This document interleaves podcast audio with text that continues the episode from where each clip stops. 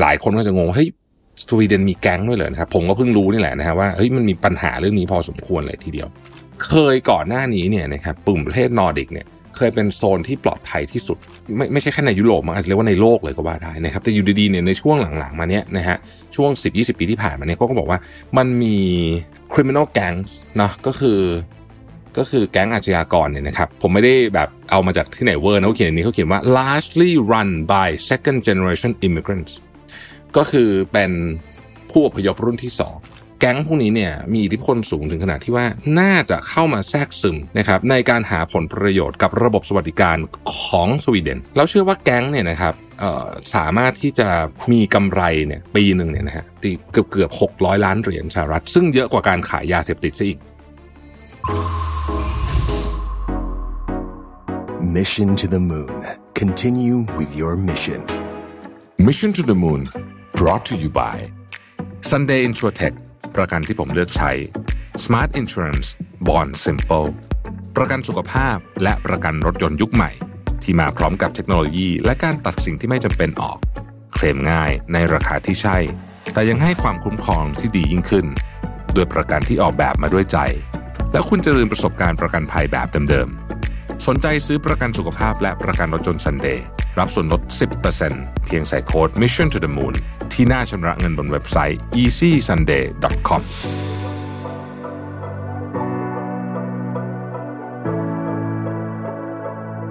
เตรียมพบกับงาน Mission to the Moon's Journey เส้นทางเรื่องราวผู้คนนะครับมาร่วมกันเป็นส่วนหนึ่งของการเฉลิมฉลอง EP ที่ 2,000 ของ Mission to the Moon และเป็นแรงบันดาลใจเพื่อก้าวต่อๆไปของพวกเราทุกคน พบกันได้ในวันเสาร์ที่ 27 มกราคม 2567 เวลาบ่ายโมงถึง 4 โมงณ Auditorium ชั้น 6 True Digital Park East ราคาบัตรเริ่มต้นใบละ 1,200 บาท ซื้อบัตรล่วงหน้าได้แล้ววันนี้ที่ Line Official Account at Mission to the Moon เพราะการส่งต่อแรงบันดาลใจคือเป้าหมายของ Mission to the Moon แล้วพบกันนะครับ Mission to the Moon's Journey เส้นทางเรื่องราวผู้คน Presented by True Digital Park ศูนย์กลางเทคและสตาร์ทอัพที่ใหญ่ที่สุดในอาเซียน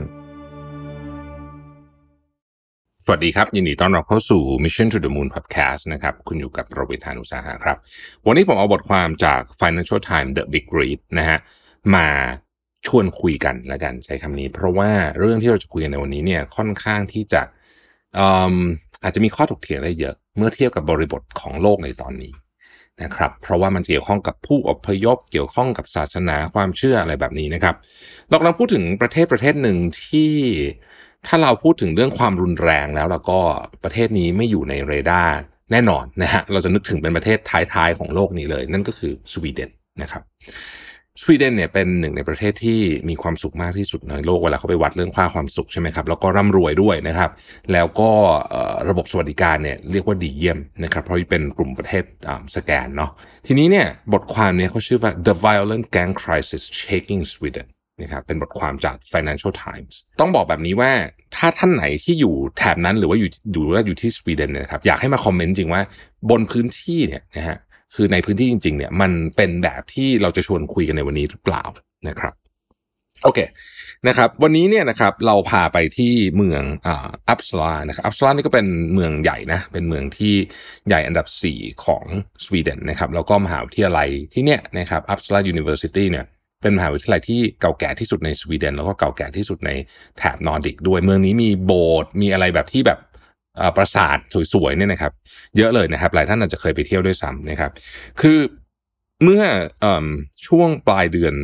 กันยายนที่ผ่านมาเนี่ยก็มีครูท่านหนึ่งนะครับ ยังอายุ 24 เท่านั้นเองก็คือเพิ่งเพิ่งน่าจะเพิ่งเรียนจบไม่นานนะฮะเพิ่งทำงานเนี่ยนะครับ ชื่อคุณโซฮาซาร์เนี่ยก็ถูกยิงเสียชีวิตนะครับ ซึ่งไม่ได้เกี่ยวอะไรกับ เธอไม่ได้เกี่ยวอะไรกับเรื่องความขัดแย้งอะไรนะแต่ว่ามันเป็นแก๊งยิงกันแล้วเธอก็เหมือนกับ เออซวยนะฮะอยู่ตรงนั้นพอดี หลายคนก็จะงงเฮ้ย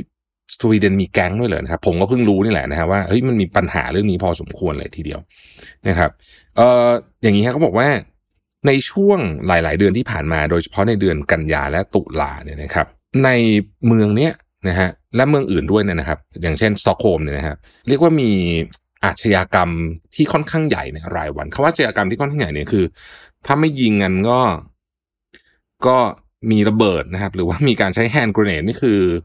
เอ่อระเบิดมือน้อยหน่านะฮะเอ่อ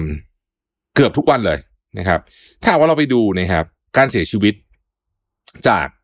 อาวุธปืนนะฮะสวีเดนเนี่ยไม่น่าเชื่อนะไม่ใช่เฉพาะสวีเดนนะฮะสวีเดนเดนมาร์กเบลเยียม ฟินแลนด์พวกเนี้ยถือว่าสูงมากนะฮะคือคำว่าสูงมากนี่คือ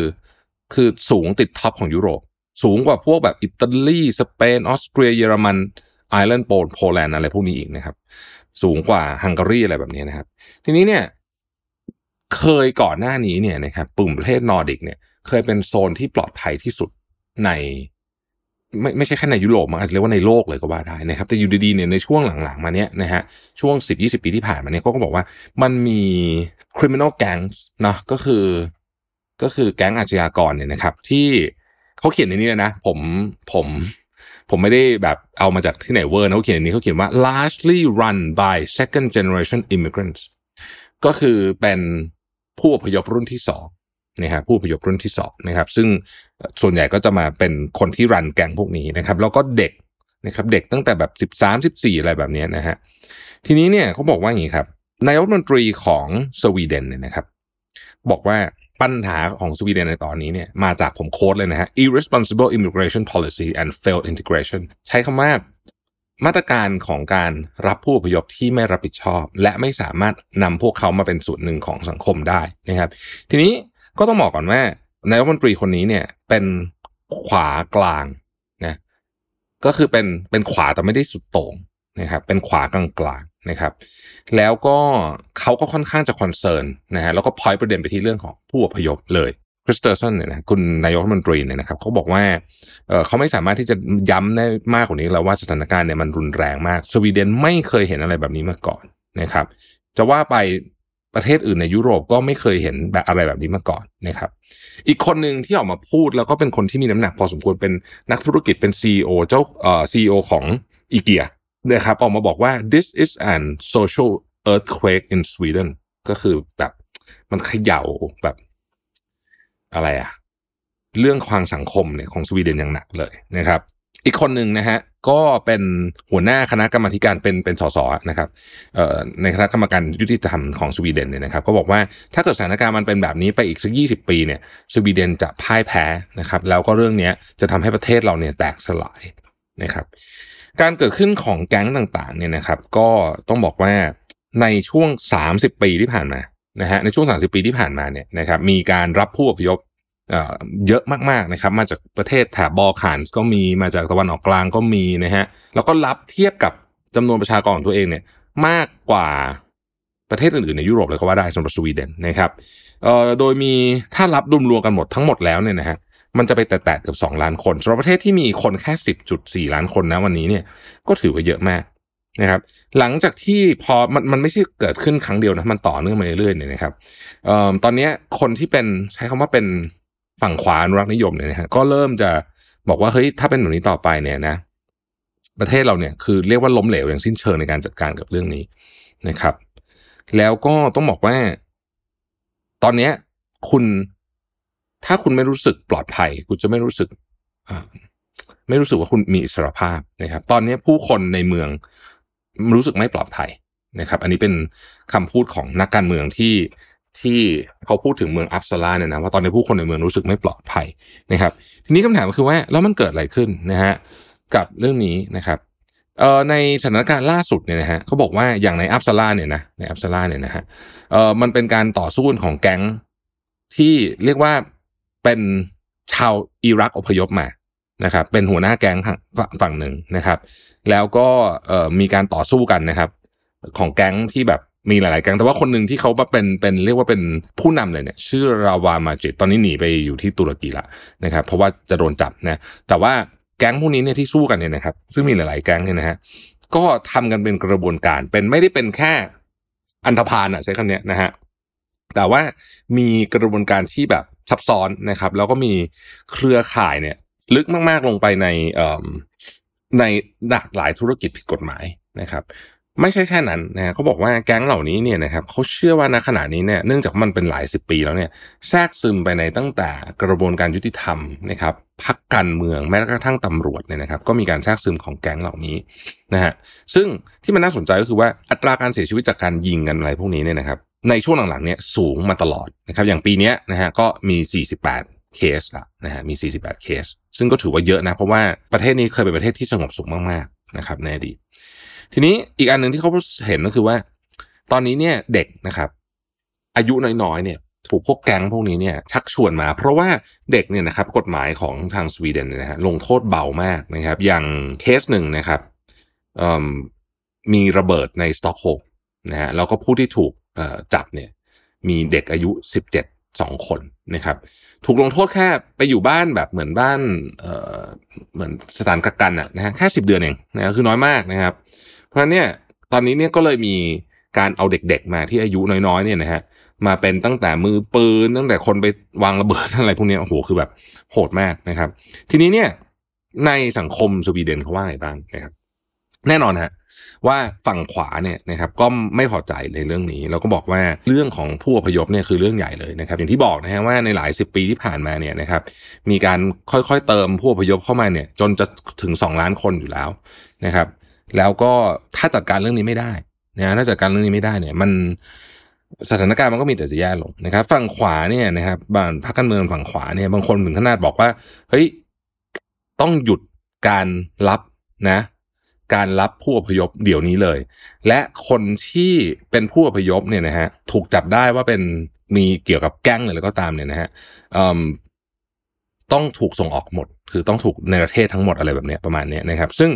ที่ผ่านมาเนี่ยนะฮะก็มีการต่อสู้กันในเชิงความคิดนะครับ ฝั่งฝั่งฝั่งขวาเขาก็มองว่าเนี่ยปัญหาคือผู้อพยพนะครับ ฝั่งซ้ายเนี่ยนะฮะเเขาบอกว่ามันเป็นประเด็นหลายเรื่องนะซับซ้อนคือมันไม่ใช่ว่าผู้อพยพอย่างเดียวแต่ว่ามันประเด็นว่าผู้อพยพเนี่ยรู้สึกว่าไม่สามารถเป็นส่วนหนึ่งของสังคมได้นะครับ เป็นปัญหาเรื่องเรื่องของอการจัดการในเชิงสังคมนะครับ แล้วก็ความเหลื่อมล้ำต่างๆนานาพวกนี้นะครับ สิ่งที่เขาพูดซึ่งเป็นประเด็นที่น่าสนใจเหมือนกันในนี้ผมว่าคือว่าเขาบอกว่าตอนนี้เนี่ยนะฮะแก๊งพวกนี้เนี่ยมีอิทธิพลสูงถึงขนาดที่ว่าน่าจะเข้ามาแทรกซึม นะครับในการหาผลประโยชน์กับระบบสวัสดิการของสวีเดนนะครับในการผ่านกระบวนการต่างๆ เช่น การทำฟรอดในการจัดซื้อจัดจ้างอะไรพวกนี้เนี่ยนะฮะพวกนี้เนี่ยเราเชื่อว่าแก๊งเนี่ยนะครับสามารถที่จะมีกำไรเนี่ยปีหนึ่งเนี่ยนะฮะเกือบเกือบหกร้อยล้านเหรียญสหรัฐ ซึ่งเยอะกว่าการขายยาเสพติดซะอีกนะฮะเพราะฉะนั้นตอนนี้เนี่ยนะครับมันมีหลักฐานเพิ่มมากขึ้นว่าในสวีเดนเนี่ยนะฮะบรรดาแก๊งพวกนี้เนี่ยเข้ามา ตักตวงผลประโยชน์จากระบบสวัสดิการที่ยอดเยี่ยมของสวีเดนนะแล้วก็สวัสดิการที่ยอดเยี่ยมนี้ก็คือมีมีเงินอยู่นั้นเยอะนะฮะแล้วก็คนส่วนใหญ่ก็บอกว่าหลักฐานมันชัดเจนมากขึ้นเรื่อยๆนะครับ แล้วก็ไม่ใช่แค่เฉพาะระบบสวัสดิการแต่หมายถึงว่าโครงสร้างทั้งหมดอย่างกระบวนการยุติธรรมตำรวจไปจนถึงทั้งนักการเมืองบางส่วนนะฮะบางส่วนเนี่ยก็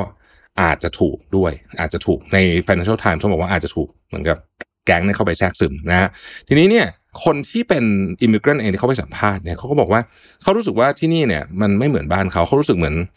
มีความแปลกแยกนะครับมีความแปลกแยก แม้ว่าเขาจะได้เสัญชาติสวีเดนแล้วก็ตามนะฮะยังมีคนหนึ่งเขาไปสัมภาษณ์เขาก็ไม่ได้บอกชื่อจริงนะเอ่อก็บอกว่าเนี่ยเขาเป็นสัญชาติสวีเดนเขามาจากอิรักเนี่ยสองเอ่อไม่ใช่ยี่สิบปีที่แล้วนะครับ แต่ตอนนี้เขาจะย้ายไปอยู่ที่ที่อังกฤษละเพราะว่าเขา เขาสึกว่าคนสวีเดนเนี่ยเอ่อเหมือนกับไม่เปิดรับแล้วกันนะครับ ไม่เปิดรับแม้แต่กระทั่งกับลูกเขาที่เกิดที่นี่ ซึ่งเป็นคนสัญชาติสวีเดน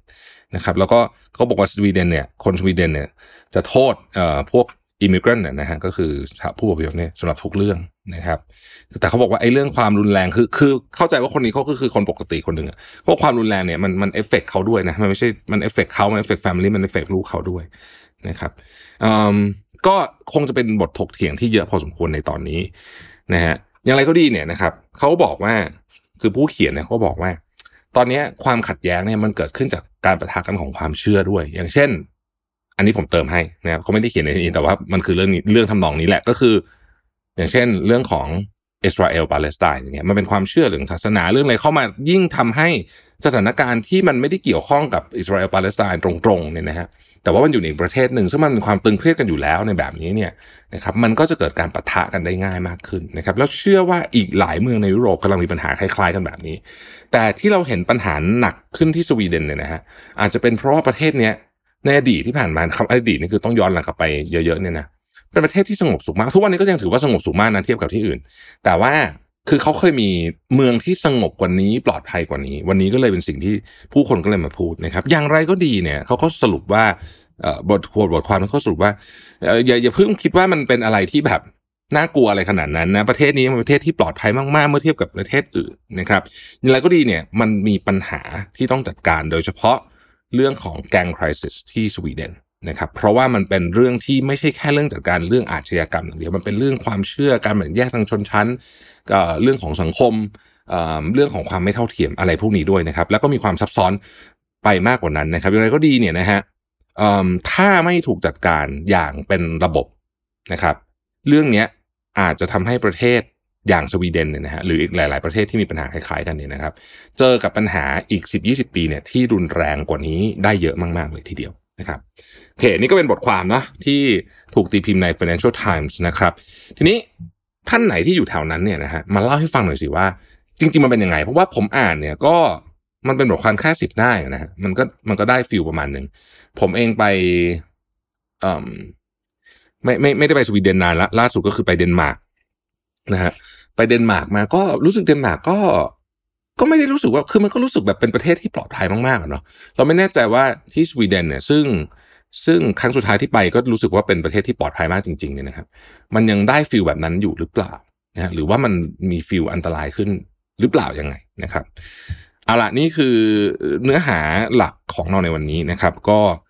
เอ่อ มาคอมเมนต์กันดูนะฮะว่าเนื้อเป็นเรื่องราวท่านคิดยังไงบ้างอาจจะเป็นเรื่องปัญหารวมๆแบบนี้ก็ได้นะฮะที่อยู่หลาย ๆ ที่ผมคิดว่าปัญหาเรื่องผู้อพยพปัญหาเรื่องออความขัดแย้งกันระหว่างคน local กับคนที่มาใหม่เนี่ย มันก็เป็นเรื่องที่ที่ไม่ใช่เฉพาะที่นี่หรอกที่มีเนาะมันก็คงจะมีปัญหาอีกหลายหลายที่นะครับ ขอบคุณที่ติดตาม Mission to the Moon นะฮะเราพบกันใหม่พรุ่งนี้สวัสดีครับ สมัครสมาชิก Mission Club YouTube Membership นะครับ ราคาเริ่มต้นเพียง 50 บาท มีสิทธิพิเศษมากมาย เฉพาะสมาชิกเท่านั้น กดสมัครอ่านรายละเอียดได้ใต้คลิปเลยนะครับ ขอบคุณครับ Mission to the Moon. Continue with your mission. Mission to the Moon Presented by Sunday Insurtech ประกันที่ผมเลือกใช้ Smart Insurance Bond Simple ประกันสุขภาพ และประกันรถยนต์ยุคใหม่ ที่มาพร้อมกับเทคโนโลยี และการตัดสิ่งที่ไม่จำเป็นออก เคลมง่ายในราคาที่ใช่ แต่ยังให้ความคุ้มครองที่ดียิ่งขึ้น ด้วยประกันที่ออกแบบมาด้วยใจ แล้วคุณจะลืมประสบการณ์ประกันภัยแบบเดิมๆสนใจซื้อประกันสุขภาพและประกันรถยนต์ Sunday รับส่วนลด 10%เพียงใส่โค้ด Mission to the Moon ที่หน้าชำระเงินบนเว็บไซต์ easysunday.com